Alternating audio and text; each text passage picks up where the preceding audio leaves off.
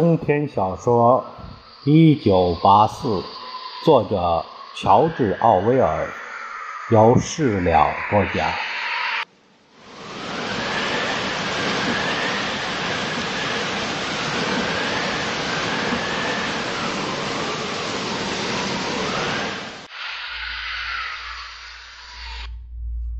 温斯顿走了五十米后，他又回过头来看了一眼。街上的人还不算多，但已经看不清他了。他可能就在十多个行色匆忙的人当中。也许他已经不能从后面认出他那厚实、僵硬的身体了。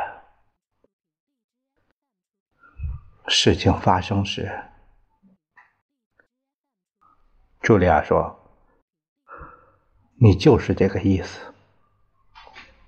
他的确如此。他不仅这么说了，他还这么希望。他真的想，他们应该把他而不是他送上去。可他是女字边的他。有什么东西让电瓶中原本舒缓的音乐发生了变化？出现了一个尖利又充满嘲弄的音调，一个警报式的音调。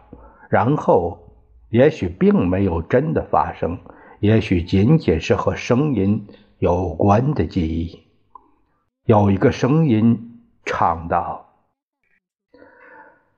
在栗子树的绿荫下，我出卖了你。”你出卖了我，泪水从他的眼睛里流出来。一个侍者走过来，注意到他的杯子空了，就拿来杜松子酒。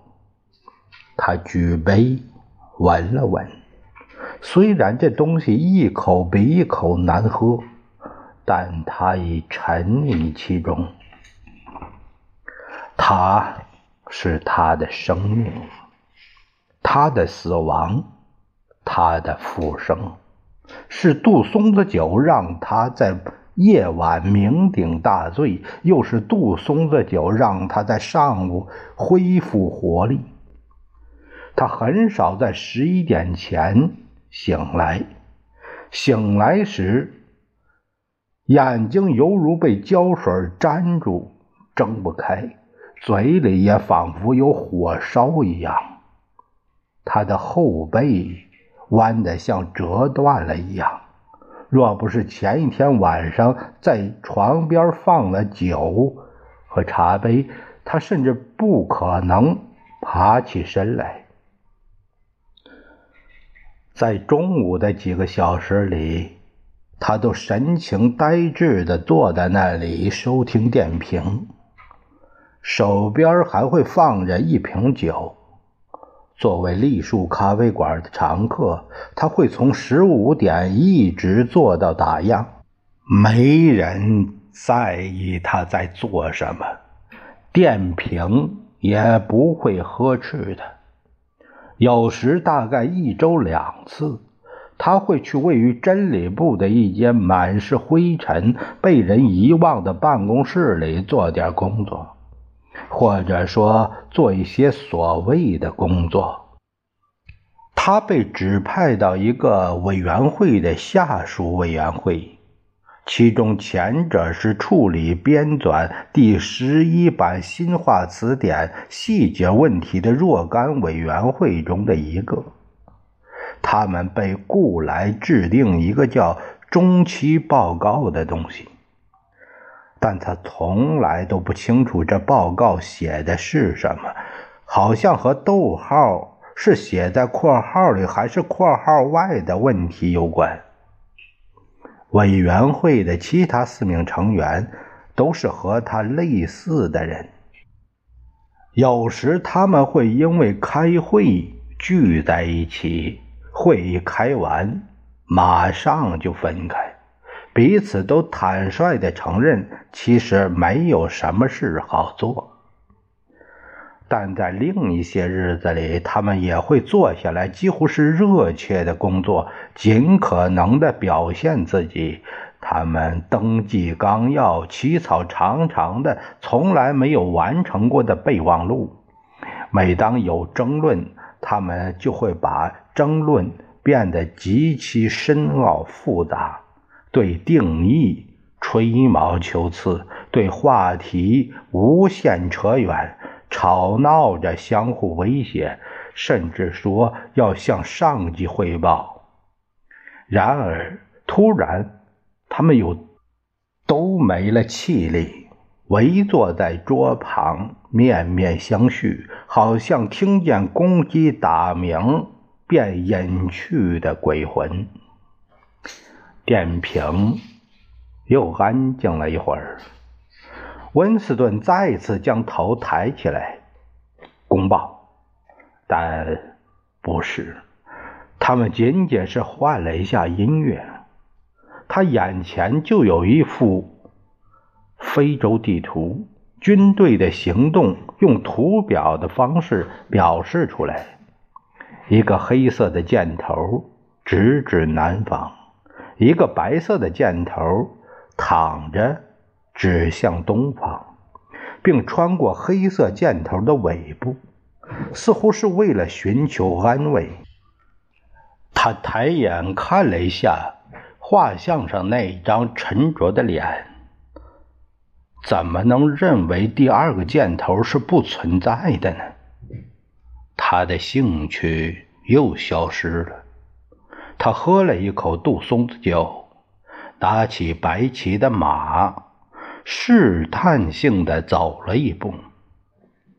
将军，但显然这步棋下错了。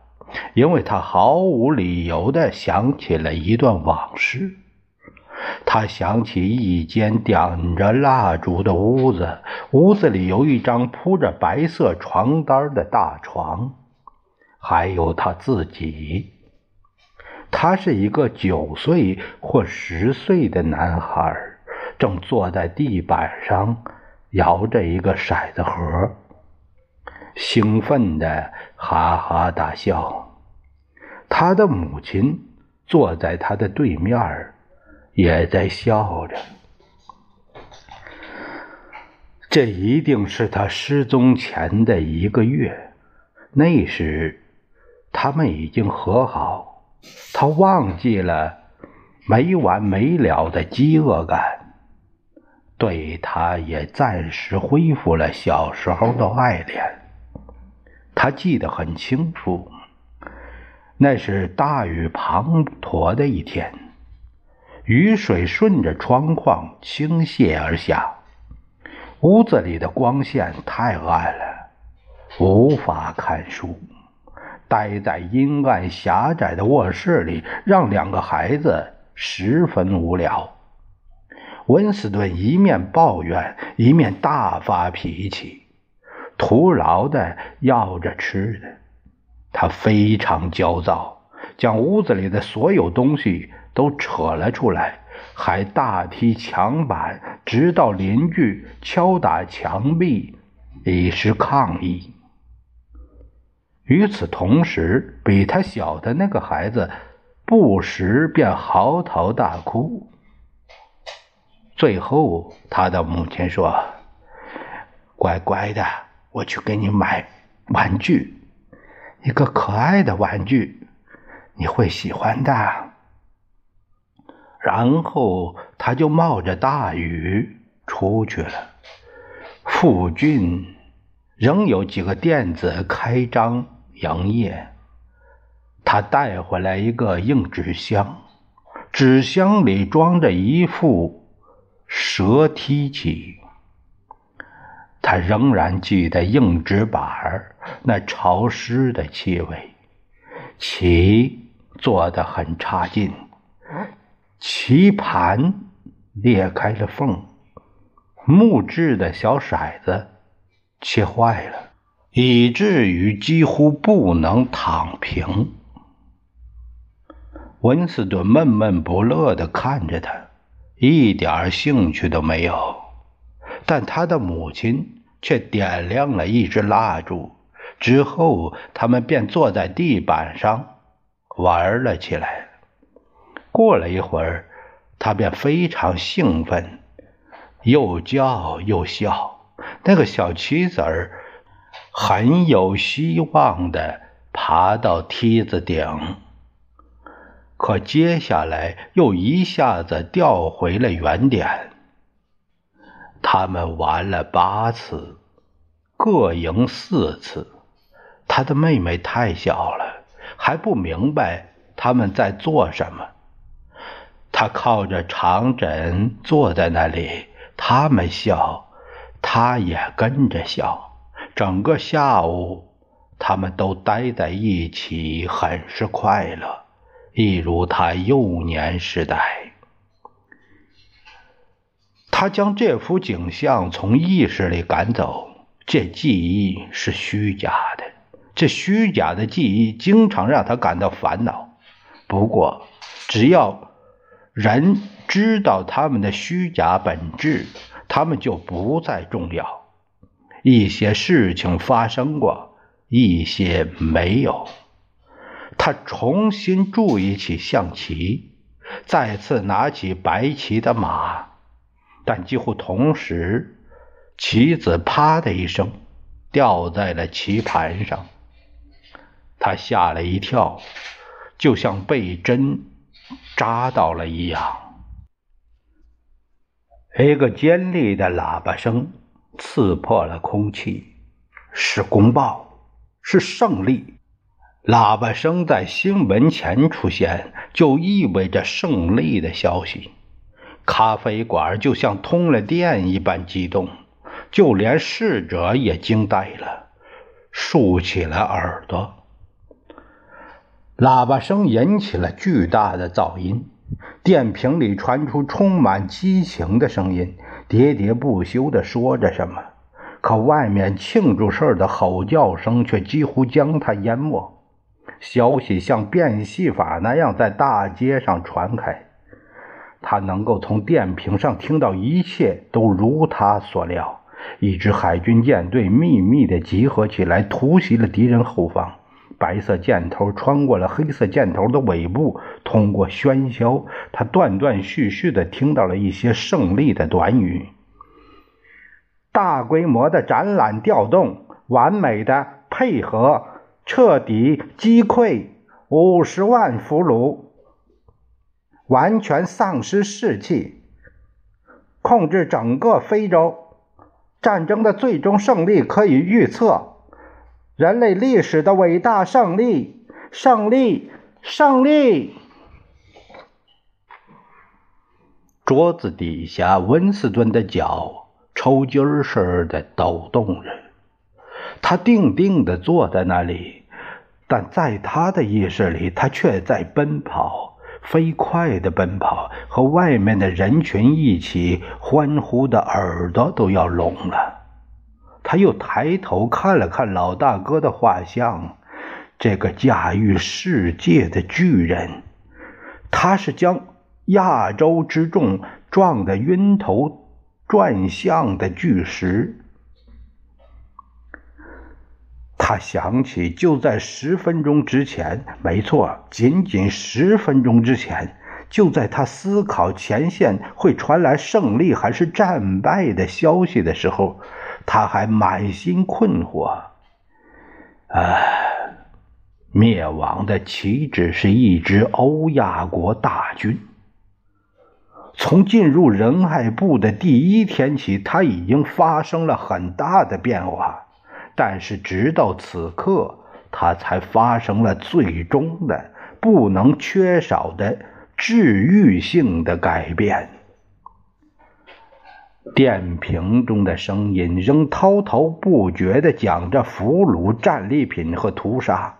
外面的喊叫声已经减弱了一些，侍者们又回去工作了。他们中的一个拿来杜松子酒。温斯顿沉浸在美好的梦境中，没有注意到酒杯已被斟满。他不再奔跑欢呼，他重新回到仁爱部，所有事情都得到了原谅。他的灵魂洁白似雪。他站在公开的被告席上，坦白了所有事情，牵连了所有的人。他走在铺着白色瓷砖的走廊里，就像走在阳光中。身后跟着携着枪的看守，期待已久的子弹射穿了他的脑袋。他凝望着那张巨大的面孔，四十年了。他终于领会那隐藏在黑色胡须下的微笑意味着什么。啊，这是残酷又毫无必要的误会，倔强任性的。从那充满慈爱的胸膛里自我流放的人，两颗混着杜松子酒味的眼泪顺着他的鼻梁流了下来。但这也好，一切都很好。斗争结束了。他战胜了自己，他爱老大哥。